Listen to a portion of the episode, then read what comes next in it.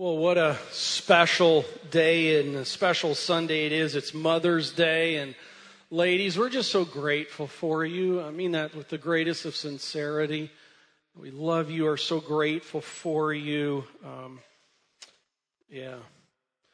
There are so many ways that we could show our appreciation for you on this day. And uh, here's kind of a couple that we had come up with. Uh, we could do a, a, wash and clean your car during a service thing. That'd be cool, wouldn't it? Uh, we could have provided you with a free monthly bouquet of flowers for the year thing. That'd be a good thing, wouldn't it? Um, free childcare for a week. yeah, that was the big one. That's what I thought. uh, I, I hear this time post Easter, there's a a serious sale on uh, Dove solid chocolate bunnies. We, we could have done that. Um, could have been a possibility. We, we, you know, considered various things we could do, but we really decided we're going to do what we do every Sunday here, and that is bring glory to the Lord by worshiping Christ together, by walking with Christ together, and by working for Christ together. Those are our three W's. And part of that includes what obviously has been going on today already, but part of that certainly includes opening God's Word together and uh, learning what God has to say about Himself and about ourselves.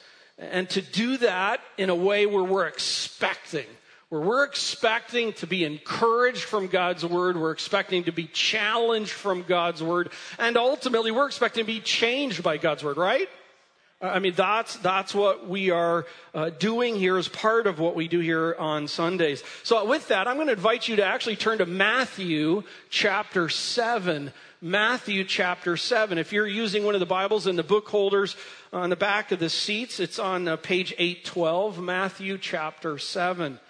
We'll get there in just a minute. Uh, we dig into God's Word wanting to know what God has to say. We want to know what God has to say, not what Doug has to say, not what Doug wishes Scripture might say. It's also, we don't go into God's Word uh, wanting it to say what even someone else has said it said, or what you say it says. We want to go into God's Word to knowing what God has to say. And so every time we go into God's Word, there should be kind of a freshness within us. Uh, I mean, we've been in passages before, but it's like we get to go back again and see God and His Word again, and there should always be a freshness in that, and uh, uh an, an idea that I want to align my thinking with God's thinking and my living with God's call for us on how to live. That's what we want to do. That's what we want to be. And we're going to go to Matthew 7. We'll come back to Colossians 3, where we're at in our present series through the book of Colossians. But I want to take us to Matthew chapter 7 for a reason, because sometimes when we, we read scripture, we read it and we kind of go, I don't know if I get that. I just don't know if I get that. Here's another thing that sometimes happens. We read scripture and we go, I don't think I like that. I mean, I just plain don't think I like that. And so, with that, um, we're probably going to have that happen today. We're probably going to have that happen for the next three Sundays, uh, uh, frankly, in various ways with that. So, when things come up like, what do I do with that? What's up with that? What do we do with that thought? Uh, three things. How many? Number one, we acknowledge it. I don't get that. I just don't get that. The other, along with that, is we just go, I don't think I like that. We just acknowledge it straight up. And then, secondly, out of that, we go, I don't get that. I don't know if I like that. I need to understand what Scripture therefore has to say. And so we go and we seek what Scripture has to say on a whole. We're driven to understand, and yet knowing within that, there are some things that I may want to know and you may want to know, but we may never know. Deuteronomy 29 29. Secret things belong to the Lord, but the things revealed belong to us. And God has given us what we need for life and godliness. God has not promised us that we know everything we want to know. So we acknowledge it. That drives us to Scripture. And third, we ultimately end up yielding to what God says. Hopefully, we come to understand it better. Uh, but even if it's kind of like, I don't understand it or I don't like it, and yet God calls me to think that or be that, uh, I need to be about that in faith. Because that's what God calls me to be, calls me to think. Well, as I've mentioned, the, the section in Colossians 3 we're going to go to here in, in a couple minutes, it, it does what I would call Paul narrows in. He narrows in. If you really think about everything we've covered from verse 1 of chapter 1 uh, all the way through verse 17 of chapter 3 we've covered so far, Paul is speaking quite broadly. He's speaking to all believers. And he's talking to followers of Christ, to the church, the believers in Colossae. And yet, all of a sudden, now he comes in, in the end of chapter 3, he narrows that in. And he starts talking about specific people groups. Now, here's what ends up happening this is just reality for all of us. When things get narrowed in on us, we have a tendency to deny it, divert it, dodge it, or blame shift it. And I say that because not only do we do that, but Adam and Eve did that. So did Jonah. So did King David. So did Peter. Peter, you're going to deny me three times. That's like narrowed in, isn't it?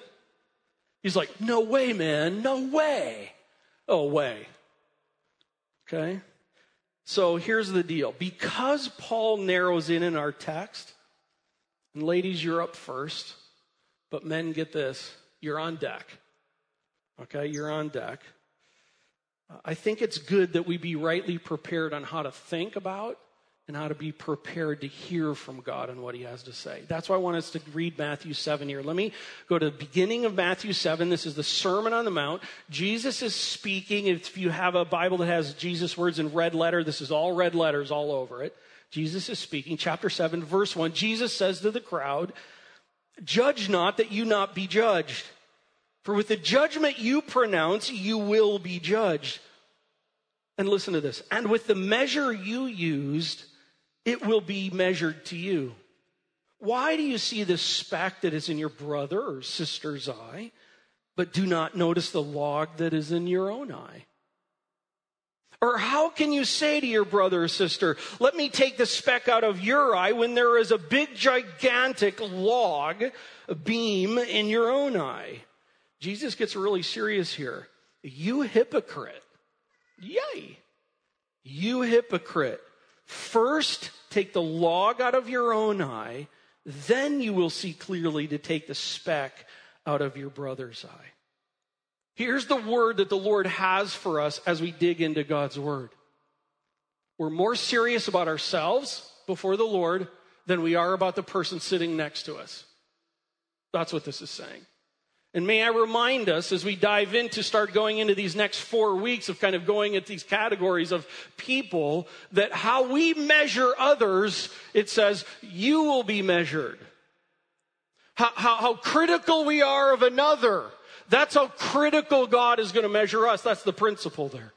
And so the point of this is we have a tendency to kind of go, well, I'm less of the percent of the problem than the other person. I'm 30% of the problem, he's 70% of the problem. I'm 30% of the problem, she's 70% of the problem. Here's the deal. Be 100% about your percent. That's what Jesus is saying here.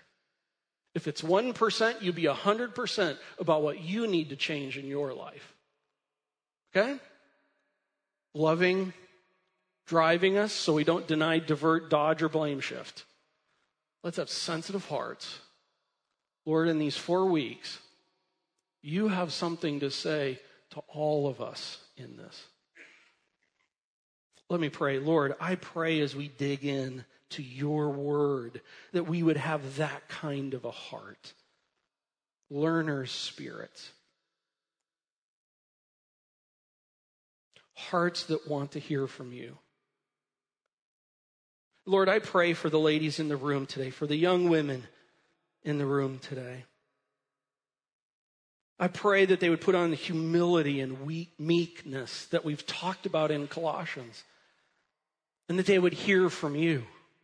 God, all ladies, all women, that that would be the case because uh, where we're coming at Colossians is talking about wives, but it's really bigger than that. It's really talking to all women.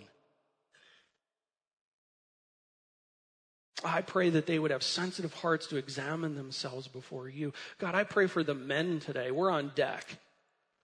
We're coming next Sunday, but even today, Lord, I just pray that the men in this room would hear the call that you have for women.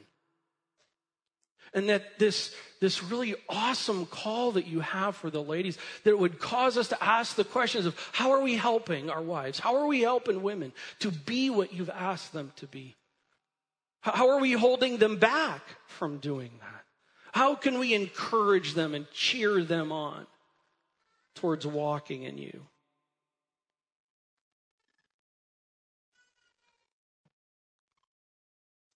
Lord, thank you so much for our sisters in Christ.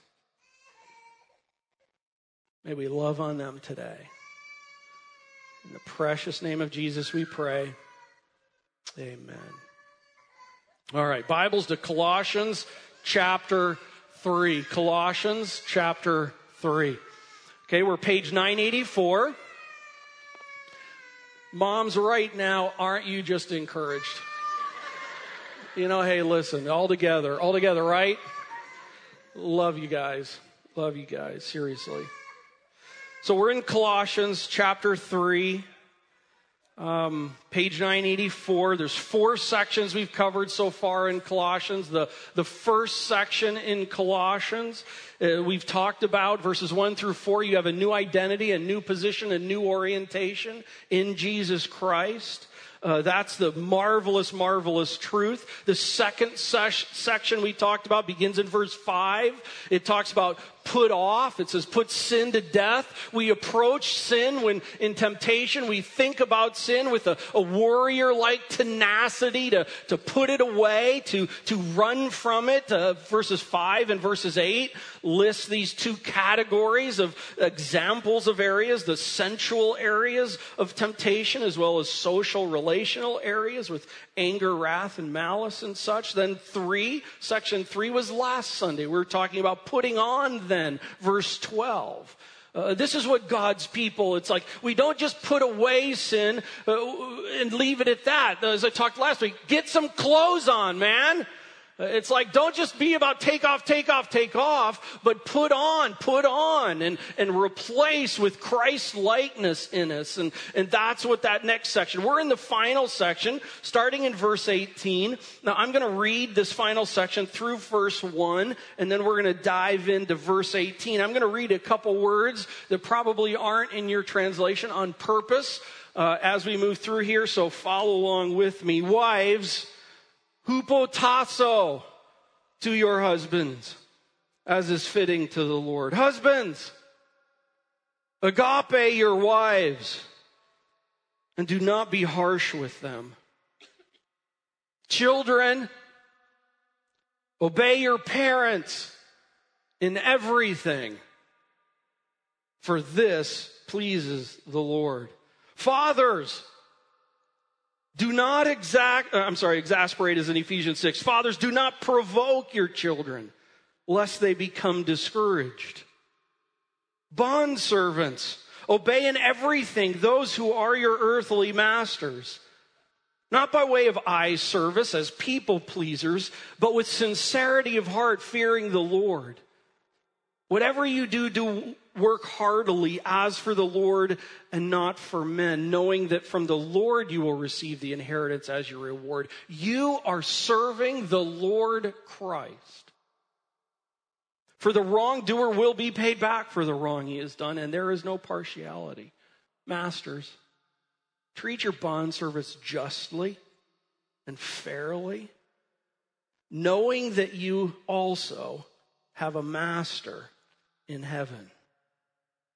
Now, before we go to verse 18, before we camp there today, uh, Paul's doing this final section, and as I've mentioned, he's narrowing in. You, can you see how he's narrowing in on various people groups here? Uh, this is in context of things. I don't want to move into conference mode, by the way, as I go through these next four weeks. I want to keep it in the context of what Paul has been talking about because we're not jumping out of what the whole conversation so far has been. He's continuing from chapters one, two, and three.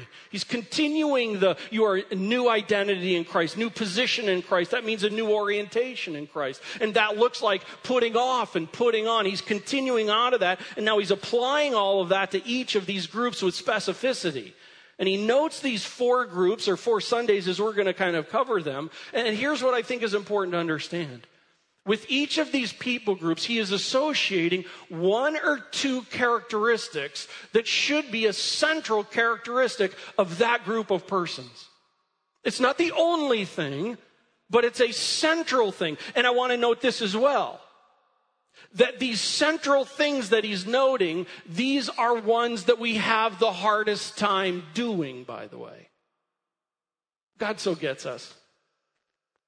I mean, when he says, okay, here's how you do it uh, think rightly, put off, put on. Now let's talk about some kinds of groups of people and what that looks like. So, what does God do? God pulls out the kinds of things that we struggle with. And that's what's happening here. So, so that's what's going on behind this. And so with Christ following wives, it's live hupotassoing with your husbands. Uh, truth of the matter, that's a struggle. Husbands, live agapeing your wives. Don't be harsh. That's often a struggle for men. Kids, obey your parents and everything. That's often a struggle, isn't it? Kids are too scared to say anything. Parents, dads especially, don't provoke your kids. Man. Yeah. Yeah. That's a word. Employees, do what you're asked to do sincerely and do it unto the Lord. Is that not hard to do a lot of times? And by the way, employers, be just and fair even when employees use you. It's hard to do that sometimes. Got the picture? I'm hoping that's going to help us. You're understanding what's going on. So, ladies, you're up today. Here we go. Here's what I'm going to ask of you. We're in verse 18. I want, ladies, I want for all of you to read. It's just short. Read verse 18 out loud. Okay? Whatever version it is, it's okay will, will sound uh, awesome together. They're not that different. Here we go. Ladies, verse 18. One, two, three, read.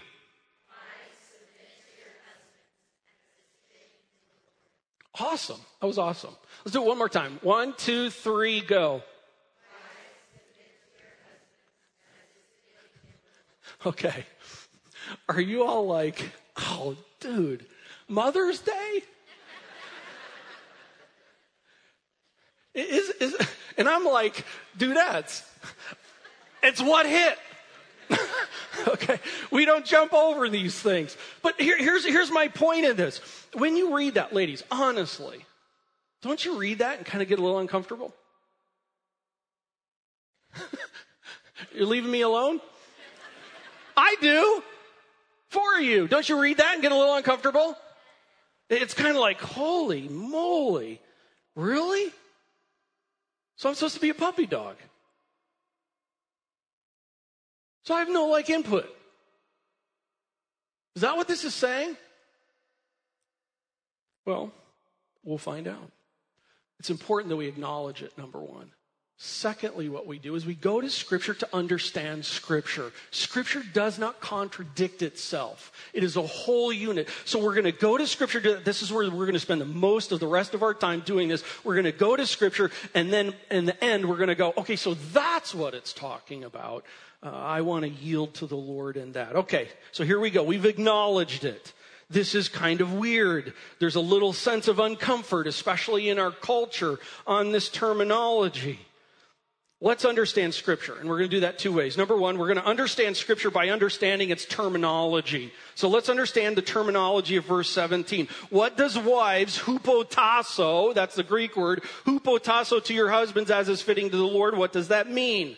Okay, here we go. Number one, hupotasso. This is really important. It is a verb, not a noun. It is a verb, not a noun. That's very important because a noun oftentimes tells of a title, tells of a position, states a, a, a, kind of, you got the idea, kind of a, that's who I am. That's a noun. This is a verb. This is an action. This is something to be doing. By the way, may I remind you, ladies, Colossians chapter 3 verses 1 through 4 says you have a new identity in Christ if you know Christ as your Savior. Your identity is raised with Christ, just like all the men who know Christ. Your position is where Christ is, verse 1, chapter 3, just like all the men who know Christ. And your orientation is to seek, is to, to set your mind on things above, just like all the men in this room. So this is not a setting, a position, a title. This is not a word of your identity. This is a characteristic trait, action that is supposed to be happening. By the way, it's a verb that's an imperative verb. It's not saying, I wish you would do this. It would really be nice. Hey, if you feel like it today, you can do it. It is an imperative verb. That means it's a command. Uh, just ladies, be encouraged by this. The next verse is a command imperative to the men as well. This is not a suggestion. This is a command. It is a call. It is a command to live and to do a certain toward, a certain action towards someone. The next form of the word, I'm sorry for bringing the Greek in, but I just want for you to know uh, that I think it's important in this context, in this subject to understand there's more than just what I wish was happening. The, the form of the to your husband, that's a dative form. That means that the verb is directed to that. That's why it says to your husband. Uh, so we're to be, you're to be hupotassoing. It's an action. It's also in a present tense form. That means it's not something you did a long time ago or something you'll do in the future. It's present tense. That means it's something that you're supposed to be doing presently, ongoing all the time. This is an attribute, a characteristic that should be central in your life. That's what is happening here. By the way, the word is used in Ephesians 521 where it says all believers are to hupotasso one another. Titus 3:1 says all believers are to hupotasso with all human authorities. Titus 2:9 says young men, you are to hupotasso to older men. Scripture in James 4 7 says that all believers are to hupotasso to the Lord. And also Ephesians 5:22, Titus 2:5 and 1 Peter 3:1 says also wives hupotasso to your husbands. I bring that last part up because of this. It's not a manuscript translation error. It's said multiple times. Uh, but also, please know this. Hupotassoing should be everywhere. Ephesians 5:22. All believers in Christ hupotasso to one another. There's a whole lot of hupotassoing that should be going on with God's people. Hey, men in Christ, are you a hupotassoing kind of a person? Kids, teens, are you a hupotassoing kind of a teen? Women, are you a hupotassoing kind of woman? Doug, I don't know because you're using this blasted hupotasso word. yeah, I know. I know. So, what does the term mean? Well, it's a verb, it's an imperative, it's present tense. Everybody's to be doing hupotassoing. Scripture says that. Our English translations for hupotasso use the words to submit to, or I think the New American Standard has to be subject to. The term has the idea of the act of regarding another as of first importance. It's to do, it's to act, it's to speak. Viewing another as of prior priority importance. It's to do, it's to act, it's to speak for another's benefit in understanding their situation. It's not me first living. Hupotasso is you first. That's what it is. That's all it is. What if we read that going, Wives, live you first to your husbands? I can be maybe a little less all weirded by that. But, but I'm telling you, friends, that's what the word means. It has this idea of, uh, of you first. It, it means to yield. Think of it, you're coming on the highway. There's a yield sign there. What does that mean? When you're coming on the highway, there's other cars coming, and it literally it means, no, you first. You first and then, oh, come on. It, that's, that's what the idea is. It's not, who gives a rip? That's me first living. You first living is this idea of you first, Lord. You first, other followers of Christ. You first, human authorities, as long as you're outside, not outside of what God calls us to do. It's you first, honey. You know, we love it when our kids do you first, don't we? We love it when others live you first to us. There's already been a whole lot of hupotassoing going on in here today. Uh, I mean, and, and all over today at breakfast. There's probably you first going on for breakfast today when someone was preparing meal or getting things around or getting dressed or who got in the shower first or who did got dressed first, whether the kids did you. There's all kinds of you first going on in the day this morning. There's probably you first taking place with some people where it's like, you know what, let me, let me pull up and open the door and, and drop you first. Or you first coming in the door. You walk into the door and it's like, you open the door, you first. Then you come in, you're getting a coffee and someone else is there and you're like, oh man, I need a fix. But you first. When you come in here in the auditorium, you sit down, and if you're coming with a family or some other people, they're right there, and you're about to walk in, and sometimes you stand back, and you just go, you go, you go ahead first. That's what this means. That's the idea behind it. And I'm not trying to reorient the word to make me happier or to satisfy you because of the cultural baggage behind the word submit. I'm literally trying to understand what does scripture mean by the word hupotasso. And it should be going on all over the place, everywhere we go. Listen, even Jesus Christ hupotassoed a lot A couple verses. Luke 2:51, as a boy, he yielded to his earthly parents. By the way, can you fathom that in light of Colossians chapter 1? He created all things, all things are held together by him, for him. And he created his parents. And he's yielding to his parents. But listen to this other verse. This is huge. John 14, 31. Jesus says, Jesus, the second person of the Trinity, the Trinity, equal persons, yet unique roles.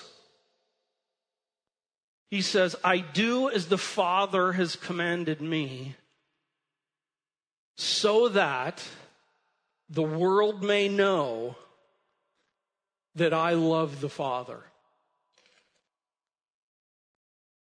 Why did Jesus, in, in his, in his actions, hupotasso himself before the Father? The second person of the Trinity before the first person. Why did he do that? So that others would know who I love. Oh my word, does that not like come right into what? Think about that, ladies, in marriage. You have a living testimony opportunity to live exactly that in your marriage.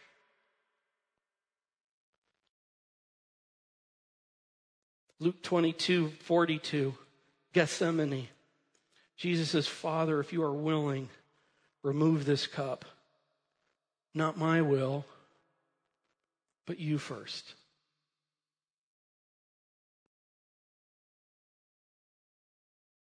So, with some of that understanding of the terminology of the word, might you be asking yourself, with all believers being called to do this in life, to yield themselves in various relationship. With Jesus Christ having been one who was one who yielded himself in, in, in relationships, why do the daggers come out when scripture calls a wife to yield to her husband? Why?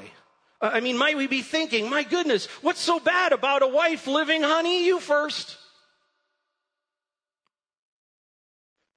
What's demeaning about a wife yielding herself to what's best for her life teammate? I think we all understand why. But I hope today you rethink what's really going on and what Scripture is saying. I would add it's because we react to the terminology of Scripture without rightly understanding the terminology of Scripture. We react to words, not to the reality. I think it's also because there has been a wife husband, husband wife yielding battle since the near beginning of time. Go to Genesis chapter 1. That's like on page 1. Genesis chapter 1. I want to take some time here to go to a couple passages. We're going to go to Genesis, Proverbs 31, and I want for us just to see some background, the entirety of Scripture representing that. Genesis chapter 1. Uh, look at verse 27. It says, uh, So God created mankind in his own image. That word for man there, it's talking about the whole of mankind. God created man in his own image. In the image of God, he created a male and female, he created them. And God blessed Adam. Is that what it says? No. And God blessed them. This is really important. God blessed them. That means God blessed Adam and Eve. God blessed them and God said to them, that means Adam and Eve, be fruitful and multiply, fill the earth, subdue it, have dominion over the fish of the sea, over the birds of the heavens, over every living thing that moves on the earth. And God said, behold, I have given you plural, every plant yielding seed that is on the face of all the earth, and every tree with seed in its fruit. You shall have them for food, and to every beast of the earth, every bird of the heavens, to everything that creeps on the earth, everything that has the breath of life, I have given every green plant for food. And it was so. And God saw everything that he had made. Behold, it was like really, really, really good. And there was evening and there was morning on the sixth day a couple points. God created Adam and Eve. Who created Adam and Eve? God did. Adam and Eve did not create themselves. Whoever creates has dibs. It's true. Whoever creates has dibs. You understand every nook and cranny. In my background, I'd been involved in developing some medical devices. I knew every nook and cranny. I knew every notch, every screw, every wire, every movement, every little detail. I knew it because I put it in that. And every little thing had a very specific purpose, and some things weren't in that device because I knew why they didn't need to be in that device. Whoever creates something has dibs on it. And God created Adam and Eve. That's really important. And by the way, He created them, if you will, as the royalty of all creation. They weren't just like, oh, whoa, that happened. Listen, Adam and Eve were the royalty over all of creation in his process of it. They're the icing on the cake of it. They're made in his image. They were made male and female by him. Um, and, and in the reality of it, God gave them a mission. We don't see a mission for a tree. We don't see a mission for an animal like this, but they are given a unique mission. They are. Adam and Eve as a team are. And they're given this mission. Let's go to chapter 2. Verse 18, chapter 2 narrows in more on this whole creation process. Chapter 1 is the big picture. Chapter 2 and 3 get into the details. Verse 18, then the Lord God said, It is not good that man should be alone. Here's talking about Adam. I will make him a helper. I will make a helper fit for him. Uh, listen, when God creates, God creates in a certain way on purpose. And God's creation happens in the kind of a way that the way God creates teaches us some things. And so here's Adam walking around. We'll see here in just a second. He's naming the animals. Okay, you're a bear and you're a lion, because we know Adam spoke English. And, you know, you're this and you're this. And he's looking around. He's like, they, bears got bearettes and lions got lionettes. Where's my sweetheart, man? And God looks at this, and God wasn't like, oh, crud, I made a mistake. God's teaching in this. He's like letting Adam experience this as well. And so Adam's like, naming all this stuff. Let's keep reading verse 19. Now out of the ground, the Lord God had formed every beast of the field, every bird of the heavens, brought them to the man to see that he would call them. And whatever the man called the living creature, that was its name. The man gave names, all the livestock, the birds, the heavens, beasts, so forth. But for Adam, there was not found a helper for him. So the Lord God caused a deep sleep to fall upon the man, and while he slept, took one of his ribs, not his feet, not a bone out of his cranium, out of his ribs, closed up its place with flesh. God does things for a purpose to teach us and to show us. Verse 22 And the rib that the Lord God had taken from the man, he made into a woe man. And look at this. I love this. And brought her to him. You got that picture? It's like Adam's like, bear, bear, lion, lion. I don't have nobody. And then he's like, boom, puts him out, grabs a rib out, and does God creation thing. And then God brings Eve. Bum da bum. Is that not a cool picture? Adam, happy birthday, buddy. And look at how Adam responds. And the man said, This is at last bone of my bones and flesh of my flesh. He gets it. He's not talking about now I've got someone to rule. He's like a partner. This is exactly what I want. Oh God, you're awesome. And she's, you got it. Uh, she shall be called woe man, woman because she was taken out of man. Therefore, man shall leave his father and mother, hold fast to his wife. They shall become one flesh. And the man and his wife were both naked, not ashamed. Are you getting the picture? This is a side by side team given a mission. A side by side, God designed team with a God given mission. How sweet is all this? Genesis 1, Adam and Eve are created equally.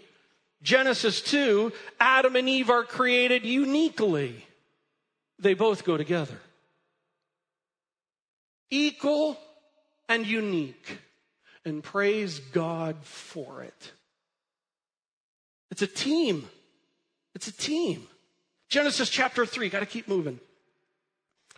Verse 1 Now the serpent was more crafty than any other beast of the field. This is Satan that the Lord had made. And he said to the woman, Did God actually say, You shall not eat of any tree of the garden? And the woman said to the serpent, We may eat of the fruit of the trees of the garden. But God said, You shall not eat of the fruit of the tree that is in the midst of the garden, neither shall you touch it, lest you die. Way to go, girl. I'm really serious about that. She's tempted by Satan, and she quotes back what God said. Bam! Way to go, Eve. Spot on. Here's my question Adam, where are you, dude? Verse 4 But the serpent said to the woman, Oh, no, no, no, no, no. Listen, sweetheart, you will surely not die. For God knows that when you eat of it, your eyes will be opened and you will be like God, knowing good and evil. So when the woman saw that the tree was good for food and that it was a delight to the eyes and that the tree was to be desired, remember that word, to make one wise, she took of its fruit and she ate. And she also gave some to her husband who was with her and he ate. Guys, I got the picture. He was in the La-Z-Boy watching ESPN. She shoves this fruit over. He's like, yeah, okay. Something like that. Dude, where are you helping your wife here? By the way, do you see what happens when wife and husband do not act as a team? She needed him and he needed her. And when they don't act as a team together the way God designed them, and it's like Satan comes in and kind of comes right in between them. Man, this is war plan. And he separates one out and gets her in on the game, and then she gets him on the game. Listen, they're both at fault here. And the main reason is ultimately they weren't acting as the team. Verse 7 Then the eyes of both were open, and they, and they knew that they were naked. And they so fid leagues together and made them for loincloths. Uh, why? Isn't that weird? We love to cover up our sin. Verse 8, and they heard the sound of the Lord God walking in the garden in the cool of the day, and the man and his wife, they hid themselves from the presence of the Lord, the God, uh, of the Lord God among the trees of the garden. But the Lord called to the man, now, is this not the time, women? You're glad you're a woman. I'm very serious about this. Who does God go looking for first? Lazy boy, Adam. Adam, we got an issue. This is the time I want to be a woman. Okay? It's, it's public.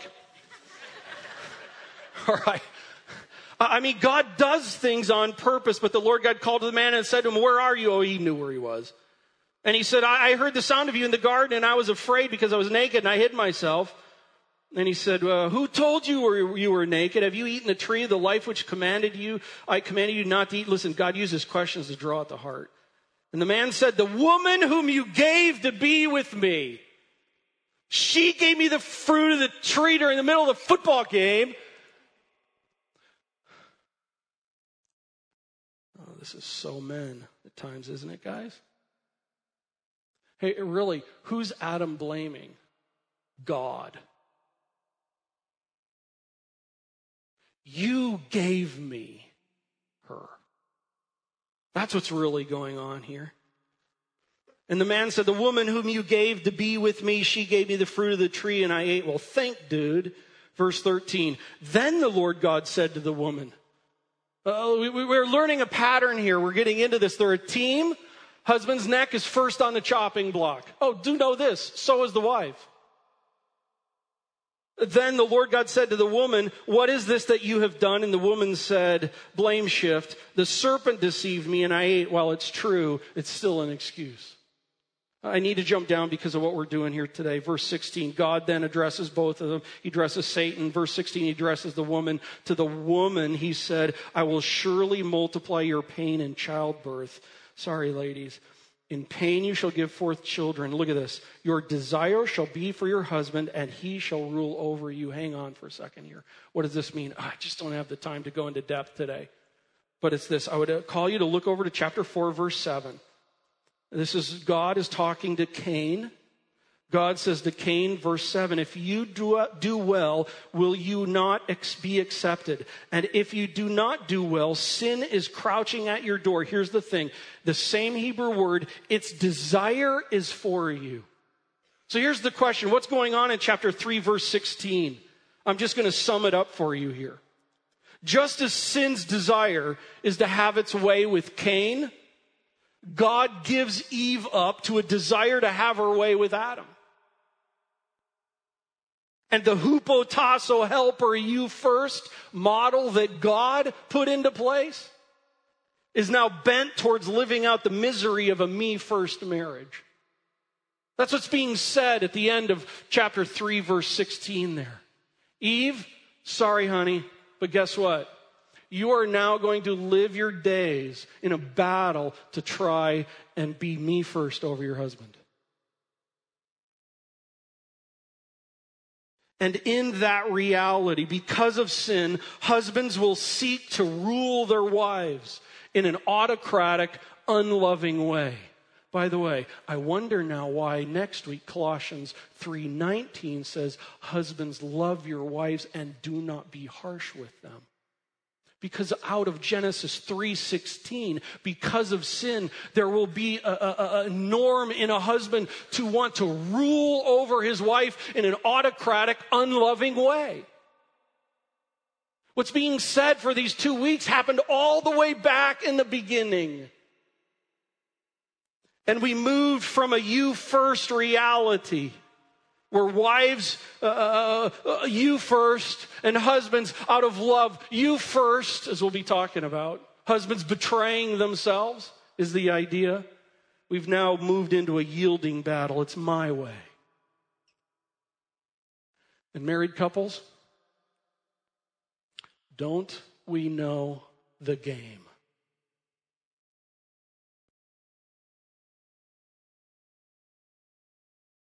Turn to Proverbs 31. We'll finish here.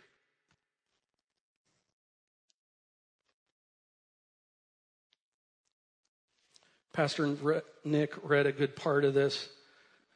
I just want to read finishing with this because uh, Colossians 3:16 all of this is to help us understand Colossians 3:18 and what's happening there. I've tried to take you through understanding the terminology of the word. I've taken you to Genesis to try and understand the whole entirety of scripture going all the way back to the beginning. Now I want to bring us to Proverbs 31. We'll finish here essentially is a scripture passage, but just bringing all of this together to try and understand what's being said in 3:18 in Colossians. Let me pick up by the way, Colossians or Proverbs 31, you can see in verse 1, it's King Lemuel telling this to his son.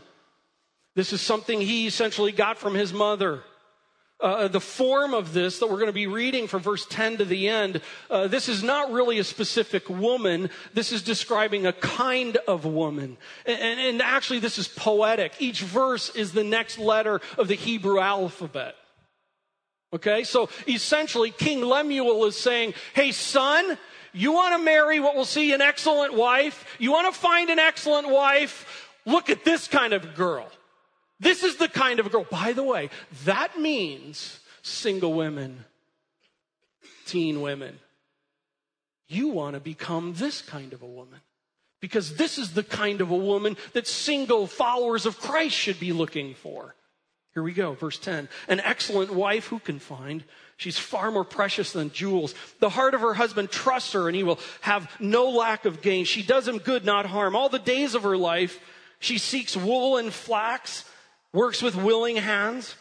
She's like the ships of the merchant. She brings her food from afar. She rises while it is yet night and provides food for her household and portions for her maidens. Look at this. She considers a field and buys it. With the fruit of her hand, she plants a vineyard. She dresses herself with strength and makes her arms strong.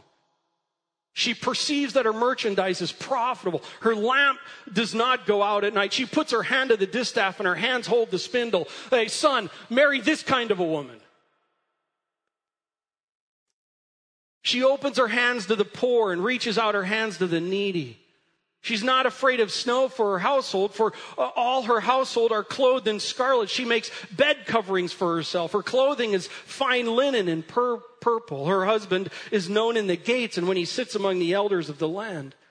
She makes linen garments and sells them. She delivers sashes to the merchant. Strength and dignity are her clothing, and she laughs at the time to come. She opens her mouth with wisdom, and the teaching of kindness is on her tongue. Uh, son, marry this kind of a woman. She looks well in the ways of her household and does not eat the bread of idleness. Her children rise up and call her blessed, and her husband also. He praises her, by the way, men. Many women have done excellently, but man, this gal surpasses them all. Charm is deceitful, beauty is vain, but a woman who fears the Lord is to be praised. Give her of the fruit of your hands. Let her words praise her in the gates. Hey, do you in any way get the idea that the Proverbs 31, who, by the way, is depicted as an excellent wife, is some weak willed, oppressed, unequal, inferior, powerless, subjugated wallflower that is shut down and only speaks when spoken to and weak and wimpy? This would be a great time to go, not. You don't see that anywhere with this woman. And those kinds of things that I just mentioned do not depict a hupotassoing kind of a woman who has her identity in Christ and her position in Christ and oriented to bringing glory to Christ. Instead, we see in Proverbs 31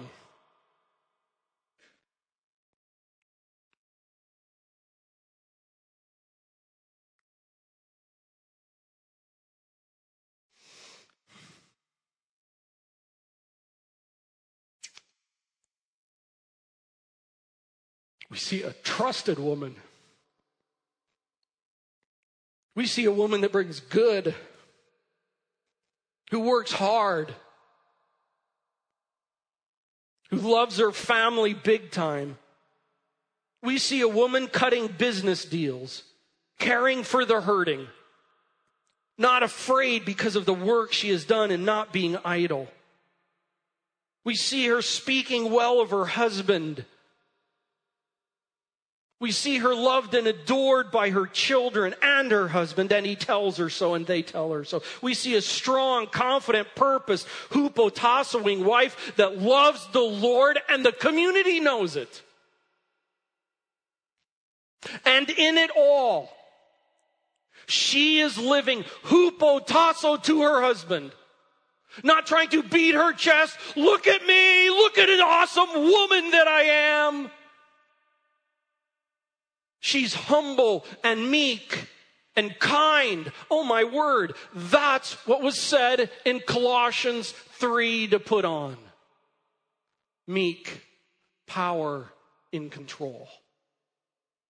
This is a woman. Single man, look for this kind of woman. Single women, grow to be this kind of a woman. And by the way, this kind of a woman is the exact same kind of a woman that Colossians 3:18 is talking about. Wives, live you first with your husbands. Are you? Are you?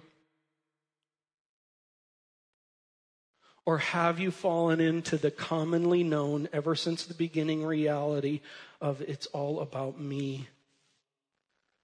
Don't worry, ladies. The guys are up next week. By the way, 1 Peter 3 a hupotassoing his wife is not conditioned on whether her husband is a Christ follower or not. A hupotassoing kind of a wife is not even conditioned upon whether her husband is walking as the Lord would want him to. It is to be a trait for you before the Lord that was just like Jesus Christ, who stepped out of the power of heaven and gave up his life Ladies, this is a call to be like Jesus in that. The address is to wives. The exhortation is to live yielding, to live you first, to voluntary attitude and action, to be have a manner of life on how you think and you do life with your husband. By the way, it's not first and foremost about decision making. That's like one part of life of thousands. And Us Americans take this context right to decision making. And the motivation, by the way, as we wrap it, is as to the Lord, or out of reverence for Christ. And this clause on the end of verse 18 of Colossians 3 is so important because it's telling you, ladies, why you do this, the motivation for this, because this hupotassoing yielding is the perfect life theme. It's the perfect life narrative for you. Don't you want to be known as the kind of a woman like Proverbs 31 who is all of that and yet is not seeking to crown herself or to have her way, but to have the Lord's way? In every area of her life. That's the kind of life narrative you want to have as a woman. Yielding to Jesus Christ. And how you yield to Jesus Christ is mirrored in how you yield to your husband, by the way. Doug, are you saying he's the Lord? Goodness gracious, no. Next week. But it's a mirror, it's an image of. Ladies, I started out by saying Paul gets narrowed in and he pulls out areas of life that should be central characteristic of each of us. And in all of those central areas, it's also he pulls out key ones that are really hard to do. And I want to encourage you and I want to implore you to be this kind of a woman a hupotassoing kind of a woman. The Lord takes glory in that. That's just like how Jesus Christ lived. Live like that. Be that. Maybe today you need to seek some repentance before the Lord on not being this way. That's fine. Put off, put on. Put off me first, put on you first. We're behind you, ladies. We love you. We admire you. This is a hard call. But what God has called us to do, God has fully equipped us to do. And men, I trust that you are listening with intent ears and you are going, oh my. They've been given a task. How can I help? What do I need to do to make it easier for them to be all that God has called of them? Lord, I thank you for a time. I thank you for this subject. In our culture, it's a hard subject, and I've taken a long time today because of great part because the subject just has so much tension behind it. But ultimately, Lord, as we talk, we first acknowledge it and then we study your word. And lastly, here where we're really at, we now need to seek to yield to what you say. And so, God, I pray for the women in this room today. Thank you for them. Oh, my. What a blessing, what a delight they are. Thank you for you having created them by your will, by your design. God, thank you for marriage, that it's a team thing, it's a team with a mission. Thank you for the equality and yet the u- u- uniqueness that takes place between a husband and a wife, between a man and a woman. And Lord, we pray over the women in this room today. Oh God, would you just love on them, encourage them to know, as James chapter 1 says, when we do what's right, when we do what you ask us to do, that you bless. Oh God, I pray that you would encourage, lift our women up to understand more what it means to be a, kind of woman that is honoring the Lord. More of that in our women, Lord, more of that. And God, I pray for us men that we would be men ready for next week to hear what you have to say and what that means. And, and that, Lord, we would be thinking, how are we helping the women? How are we helping our wives? To make it easier for them, to make it a joy for them to do that. It's all about your word. It's all about you, Lord. And we give you the praise and the glory. In the precious name of Jesus, we pray. Amen.